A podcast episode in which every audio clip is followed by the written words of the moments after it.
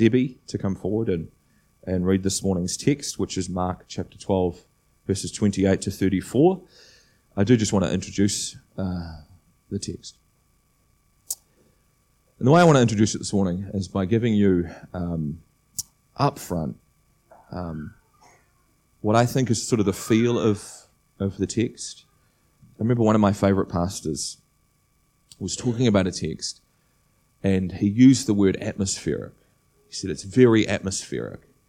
And he said it in a Scottish accent, which I won't try and imitate. But what he was talking about was the feel of the text, the way the text felt, the atmosphere of the text. And I want to give you uh, this morning, as we begin, what I think is the feel of this text that we're going to look at, Mark 12, 28 to 34, the atmosphere of this text. And it's this I think the best word for the atmosphere of this text is the word refreshing. There's a refreshing feel to this text. Firstly, the question is refreshing. Remember the context for Mark 12, 28. Jesus is in the middle of this sort of Q&A. Um, you know the ones, you've probably seen YouTube clips of these where you have sort of the college hall and then there's the person on the stage and then they have the microphones in the aisles and anyone can walk up to the microphone and ask their question. Jesus is in the middle of something like that. And the last question he got asked was a very silly question, wasn't it? the Sadducees come up and they talk about this woman who was like a black widow spider. She, you know, this guy had seven brothers and he marries a, she marries one of the brothers, he dies, no offspring, and on they go with this really silly story. And then they ask at the end, whose uh, wife in the resurrection will she be? So you have this silly question. And, um, and some in the crowd may have groaned as they heard that stupid question just think about it. Here's Jesus himself, and you're just wasting his time. You're wasting everybody's time. And, and, and then the scribe comes to the microphone. And he asks this really good question. It's not a silly question. It's a wonderful question. Which commandment is the most important of all? And, and if you were in the crowd, you probably would have thought to yourself, great question. I want to know the answer to that. Um, so this question is refreshing. Secondly, the scribe himself is refreshing. So far, the questions have come from where? They've come from a place of animosity, opposition to Jesus. The Sadducees, the Pharisees, the Herodians, none of them have any affection whatsoever in their heart towards the Lord. They just want to trap him. And if you were there in the crowd, you would have felt that. You would have felt their animosity. But what would this have felt like? When the scribe asked, asks his question, what would he have felt like? How would he have come across? Seeing Jesus and the scribe interact, what would that have felt like? We actually have a sense of what it would have felt like because Peter is behind Mark's gospel. And notice what Peter saw. He saw this wonderful mutual admiration on the part of the scribe and the Lord. Notice verse 28 and verse 34. Seeing that he answered them well. So there's this admiration from the scribe toward the Lord Jesus. But the admiration is mutual because verse 34, Mark says this when Jesus saw that he answered wisely. So Jesus looks at the scribe, and there's also this admiration. He sees that he answers wisely. So both of them admire something in the other, but it's more than admiration, it's affection.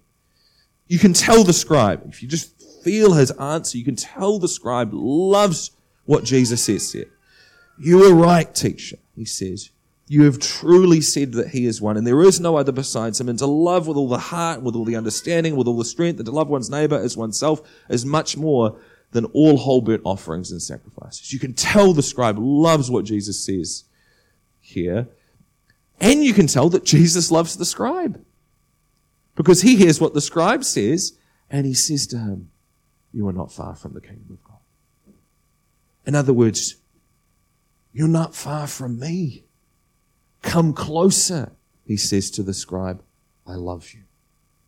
And Peter saw all of that take place. On the heels of all this mean spiritedness going on, there's this wonderful moment of mutual admiration and affection between Jesus and this scribe. But then, thirdly, the answer is refreshing as well. So it's not just the question that's refreshing, it's not just this interaction between the scribe and Jesus that's refreshing.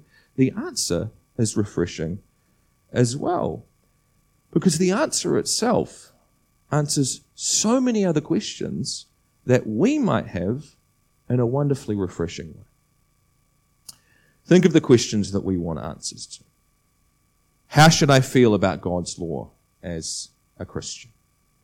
What is God's will for my life? What should I do with my life? What should I do next year? What should I do in 10 years' time? And biggest of all, how can I be saved? This answer that Jesus gives is so refreshing because it answers all of these huge questions that Christians have and it answers them all in a wonderfully refreshing way. So that's why I think the atmosphere of this text is one of refreshment. It's refreshing. And all I want to do is just look at Jesus' answer in three parts.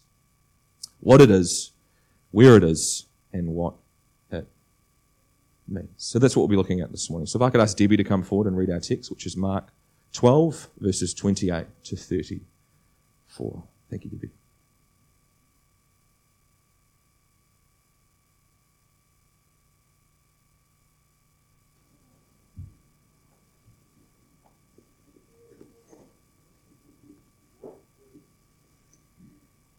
Mark 12, 28 to 34. And one of the scribes came up and heard them disputing with one another, and seeing that he answered them well, asked him, Which commandment is the most important of all? Jesus answered, The most important is, Hear, O Israel, the Lord our God, the Lord is one. You shall love your God, love the God, love the Lord your God with all your heart and with all your soul and with all your mind and with all your strength. The second is this, you shall love your neighbor as yourself. There is no other commandment greater than these. And the scribe said to him, You are right, teacher. You have truly said that he is one, and there is no other besides him. And to love him with all the heart, and with all the understanding, and with all the strength, and to love one's neighbour as oneself, is much more than all whole burnt offerings and sacrifices. And when Jesus saw that, he answered wisely. He said to him, You are not far from the kingdom of God and after that, no one dared to ask him any more questions. Thank you, Debbie. Well, before we turn to the Lord in the text, let's turn to the Lord in prayer. Will you pray with me? Our Heavenly Father, we pray that you would give us insight and understanding this morning, that we would understand your word truly, and that at understanding it truly, we would know the wonderful freedom that comes through knowing the truth and being set free by the truth. And so may we be set free in greater measure this morning by the truth, uh, by the wonderful reality that your law is love and that your gospel is peace. So bless us this morning. Grant that everything we do would be an expression of love for you and from you. Help us now. In Jesus' name, amen. So we're going to have three headings. Um, what it is. So, what is Jesus' answer to this question? Which commandment is the greatest, most important of all? Secondly, where it is, where does Jesus' answer come from? And then thirdly, what it means. So, what it means for us today. Firstly, what it is, reading from verse 28 again. One of the scribes came up and heard them disputing with one another, and seeing that he answered them well, asked him, Which commandment is the most important of all? Jesus answered, The most important is, Hear, O Israel, the Lord our God, the Lord is one. And you shall love the Lord your God with all your heart and with all your soul and with all your mind and with all your strength. The second is this. You shall love your neighbor as yourself. There is no other commandment greater than these. So what is the greatest commandment? What is the most important commandment? There's one central word, isn't there? And it's the word love. The word love. Now, the funny thing with words is that it's usually the small ones that are hard to define, and it's the big ones that are really easy to define. Big words are usually really easy to define. My favorite example is the word, and I've used this example before, so forgive me if you've heard it, but my favorite example is the word defenestrate. Big, fancy word. You think that's going to be really hard to define. It's not hard to define. You know what defenestrate means? It means to throw someone out of a window. And I love the fact that there's a word for that. Because at one point in history, so many people were being thrown out of windows that someone said, you know what? We really need a word for this. but the small words, paradoxically, it's the small words that are hard to define. These small words that are huge and big, but also really basic. So they're basic. We know what we mean when we use them, but they're big. They're so big, it's hard to fit into a sentence the richness of their meaning. So take this word love. It's very basic. My two year old daughter knows what this word love means. She uses it all the time. She says, I love you with all of your heart. Which is a wonderful phrase. But it's also big. It's so big and rich that even a grown up struggles to find the right definition. And we know it includes things like affections and emotions as well as action and devotion. But it's hard to capture all of that perfectly. And I think you see that reflected here because Jesus just uses the word love without defining. He just uses the word love.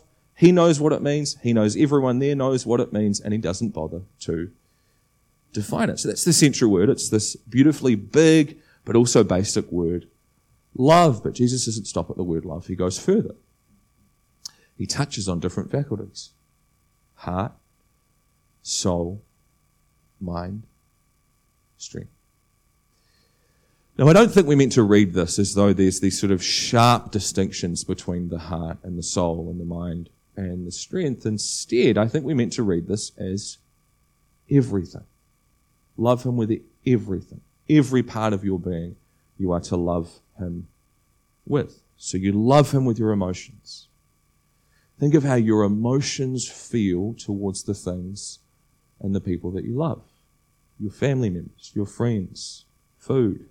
How do your emotions feel towards those things?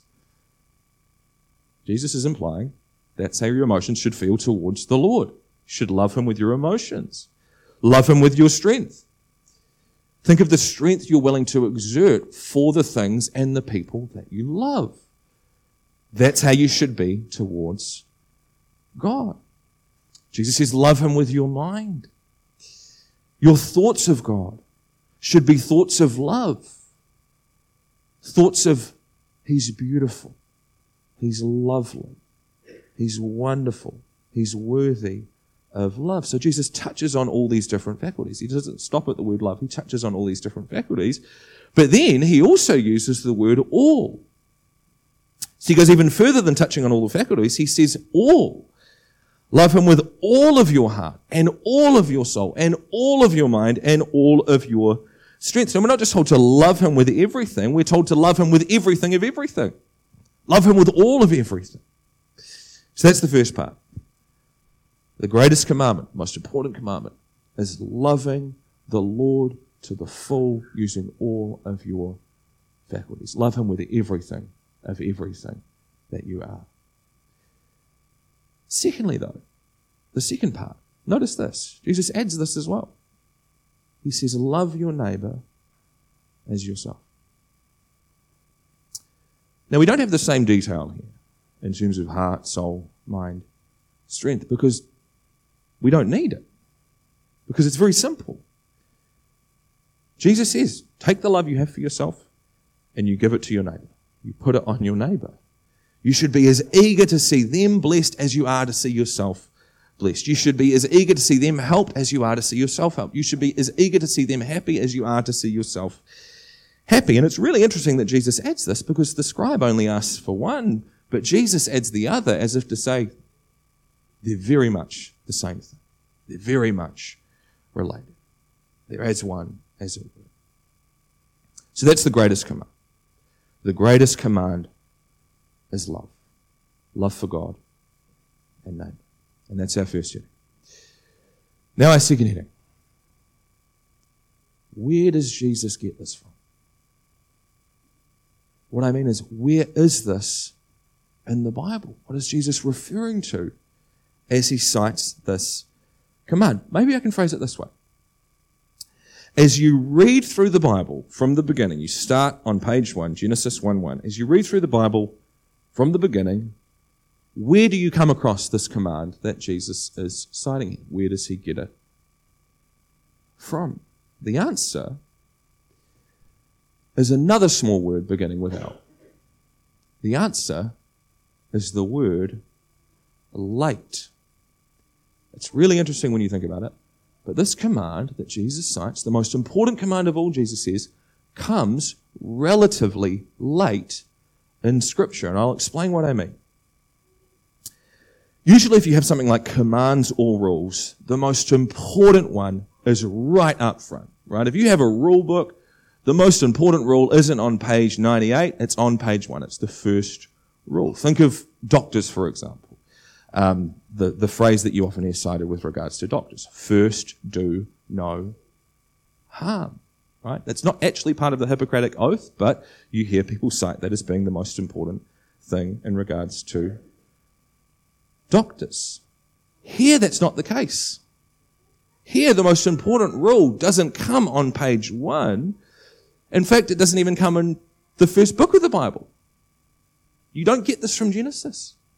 Not only that, it doesn't even come from the second book in the Bible. You don't get this from Exodus. Instead, the first part comes from Deuteronomy, and the second part comes from Leviticus. So just think about that. Think about that dynamic. Here's the most important command of all. And to get to it, if you start in Genesis 1 1, you have to dig through a whole load of Bible and a whole load of history before you reach these commands. And of course, the question is why? Why is this command, as it were, buried in Scripture? It's not on page one. Why? Why does it come late? I think the answer is actually in the text here. Notice that Jesus doesn't begin by saying, Love God. Instead, how does he begin? He begins by saying, Hear, O Israel, the Lord our God, the Lord is one. So you just think about what's happening here. Jesus is describing the God that they are to love. He's saying, here's who he is. This is what he's like. And, and, and you just think about what these words would immediately do. In the minds of those hearing, that would immediately remind them of who the Lord is. In other words, it would immediately bring to their minds all of that Bible and that history that we just talked about. Genesis and Exodus and all of what God did in the history of his people. All of that was a revelation of the God they were to love. His character, his kindness, his goodness, his justice, his holiness, his mercy, his wisdom, his oneness. He is the only true God and there is no other beside him. And only after all of that revelation is given of who God is, then comes the command to love him, that God who has revealed himself to you. But then it goes deeper than that, doesn't it? Who does God reveal himself to be in the Bible? What is his nature? In Genesis, for example, where he creates this beautiful universe, puts a man in this beautiful garden, he gives him a wife, and he says, Go for it. Be fruitful and multiply. Eat of every tree in the garden but one. The God who does that, who's that good, who's that kind, who's that beautiful, is the God who is love. That was an expression of his love. And then the fall happens.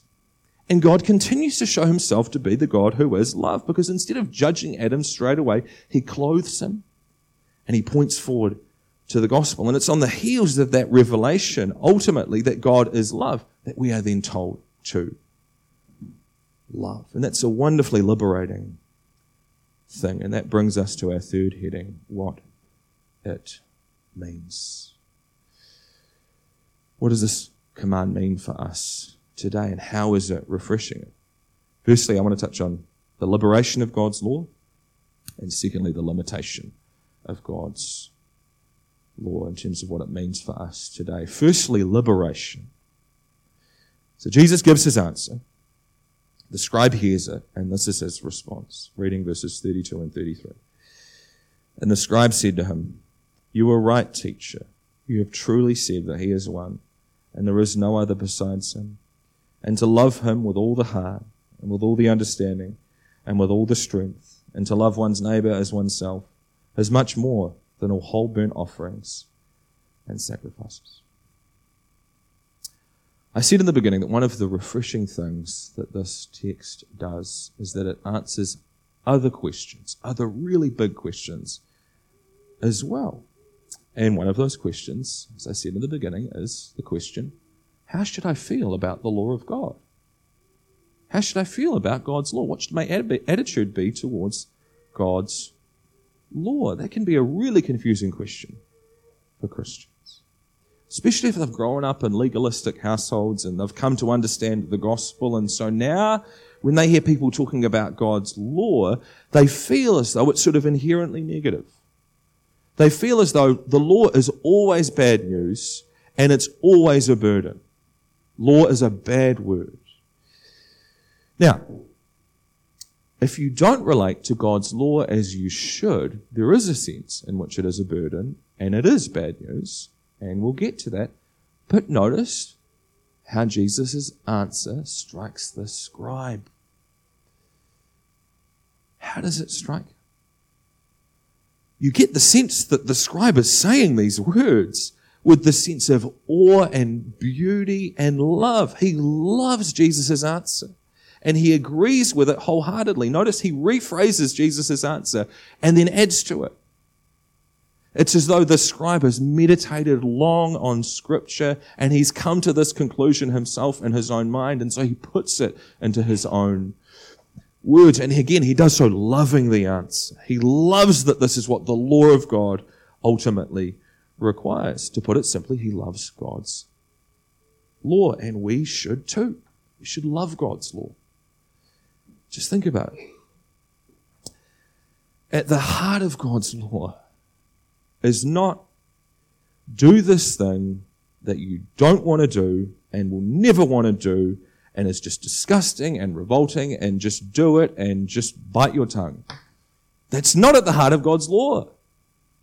Instead, at the heart of God's law is love the one who is love. See all of these wonderful things that God has done in history for you. See all of these wonderful things that God gives you. See all of the beauty in this universe. All of that is given to you by and is a reflection of the God who is love. And your job, your number one job on this planet, your mission, the most important thing for you to do is to just love Him back. Love Him back with everything that you are. Isn't that so liberating? And this leads to the other question I mentioned in the beginning. What's the other massive question that people so often asked and are so often vexed by, especially young people, but I don't think it's limited to young people? What's the question? What is God's will for my life? That's the question. What should I do with my life? Such a big question. You hear people say it all the time. I just want to do God's will. I need to find out God's will. Think of Maria's line in The Sound of Music. Remember, the head nun asks her, What's the most important thing that you've learned in the convent? She says, To find out what is the law of the will of God and to do it with all of my heart. And like I say, you hear people say that, especially young people. I need to find the will of God for my life. But what you want to say, what I want to say to that is this. Why do you think God's will for you is different from his law. Why do you think his will for your life is different from the law that he has given you? Why do you think the will of God is something different from the law of God? The answer is it's not. God has told you his will for your life. He has. And it's not marry the specific person, go to the specific place, study the specific thing. It's love him and love your neighbor and you can do that here in New Zealand as a doctor or a lawyer or a plumber, and you can do it in Timbuktu. You can. Not sure how many plumbers are needed in Timbuktu, but You can do it there as well. So we should love the law of God because it is so liberating. It shows us God's will as something so freeing and beautiful. Love the most lovable being that there is. And if you do that, you're fine. That's all you need to do. As one man said, love God and do as you please. If you love God, what you please shouldn't be a problem. Then there is something else to say here. And that is that though the law of God is liberating, it is also limited. Notice what Jesus says to the scribe in verse 34. And when Jesus saw that he answered wisely, he said to him, You are not far from the kingdom of God. And after that, no one dared to ask him any more questions. Notice what Jesus doesn't say to this scribe. He doesn't say, on the one hand, you are in the kingdom. He doesn't say that. Nor does he say, though, you were far from the kingdom. Instead, he says, You are not far from the kingdom. So he's not in and he's not far. Instead, to phrase it positively, he says, You are near the kingdom. So this man, with what seems to be a love for God's law, isn't in the kingdom yet, but he is close. He's close. And you ask the question, what has brought him close? What hasn't taken him all the way in, but what has brought him close? It's the law. The law has brought him close. And the law, when it's rightly understood, will always bring people close to the kingdom. Just like Moses in the promised land. You think about it. He brought them close. The law brought them close, didn't bring them in. It's the same thing here. The law will always bring people close if it's rightly understood, but it will never take them all the way in. Because if you understand the law of God properly, if you understand the law requires you, this is your obligation in life, to love God with everything of everything and to love your neighbor as yourself. If that reality settles upon you, that's what I have to do. I have to love him with everything I am, every moment of every day, and I have to love my neighbor as myself every moment of every day. If that reality settles upon you and goes into your heart as it seems to have gone into this man's heart, it's not long until you realize I haven't done that. I've broken God's law. I'm a sinner. And if I'm going to get into the kingdom, it can't be through the law because I can never do that fully. Instead, I need a Savior. And that's the other question this text answers. How are we saved? Clearly, it's not through the law. Because Jesus doesn't say to this man, You are in the kingdom. He says, You are not far. The subtext being what? You need to come closer to me and trust me. Now, we don't know if the scribe went on to trust in Jesus. We don't know if the scribe ended up in the kingdom. I suspect he did. But you can know if you were in the kingdom. And you can know for certain if you were in the kingdom. If you believe in Jesus and trust in his love for you, not your love for him. Trust in his keeping of God's law for you, not your keeping of God's law for him. Trust in his death for your failure to keep God's law and not in your work for Him. If you do that, you are in the kingdom and you need not fear. Will you pray with me as we close? Our gracious Father, we pray that we would recognize that if we trust Jesus and in His work alone, we are in the kingdom. And we pray that we would, with that wonderful assurance that we are in the kingdom through His work and not ours, that we would get about the work of loving you and loving our neighbors and that our hearts would truly be inflamed with affection for you, that we would love you with all of our hearts, with all of our minds, with all of our souls, with all of our strength, recognizing that it's because Jesus did that for us that we are safe and secure in your grace. And it's in his name we pray. Amen.